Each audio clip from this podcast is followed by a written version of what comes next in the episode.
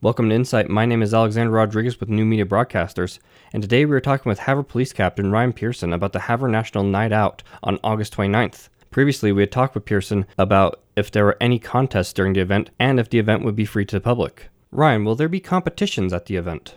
Um, we typically don't have any contests or competitions. We used to have a dunk tank. Haven't had that this year. The National Guard, on occasion, brings some stuff up for people to just kind of compete against each other with. I guess the DUI task force for Havre and Blaine County will bring up a vehicle um, that's kind of a simulator um, for driving and showing people what it is to drive while intoxicated or under the use of marijuana you know, it's preventing that. So that's something they kind of compete with. Other than that, we don't have really any competitions or stuff like that up there.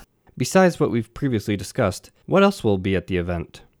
During the event, we have some other things that are happening. Blind Luck is a band from here in town. Uh, they come up and perform. They play music at the sub. We also have a free barbecue. The free barbecue is paid for, hosted by the Havre Lions Club. We do accept free will donations during the barbecue. The donations that we bring in for the barbecue actually go to the Havre Hill County Food Bank this year. I'll try to choose an organization every year that may need some donations. This year, we are again sending them to the Havre Food Bank. That's a pretty good organization to send to. Also, during the course of the National Night Out and leading up to it, the Havre Police Protective Association does a gun raffle. So we are currently selling tickets for that. And Crime Stoppers also has a raffle. I believe they're doing a pizza oven this year. They are also currently selling raffle tickets and will be selling raffle tickets at the event. There's going to be a 4 H club up there participating and trying to recruit members into 4 H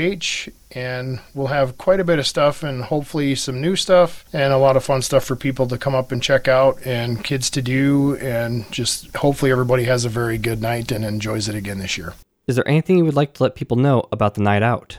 I would again like to invite everybody in the Havre community and surrounding communities if you want to come down and kind of enjoy a, end of summer little cookout barbecue some camaraderie with your neighbors friends bring your kids down. They will enjoy it. We have northwestern energy with the bucket rides. They will typically stay well past 8 o'clock at times to make sure everybody gets a chance to go through the bucket truck rides. The train rides around the loop have always been fun. The newest deal with Hill County Electric and their electric safety trailer. So, again, I'm inviting anybody that's been in the past or hasn't been and wants to check it out, please come up and support Havre's National Night Out. That was Havre Police Captain Ryan Pearson about the Havre National Night Out on August 29th. For 24 7 news and broadcasts covering the central northern Montana area, I'm Alexander Rodriguez with the New Media Broadcasters. Thank you for listening to Insight.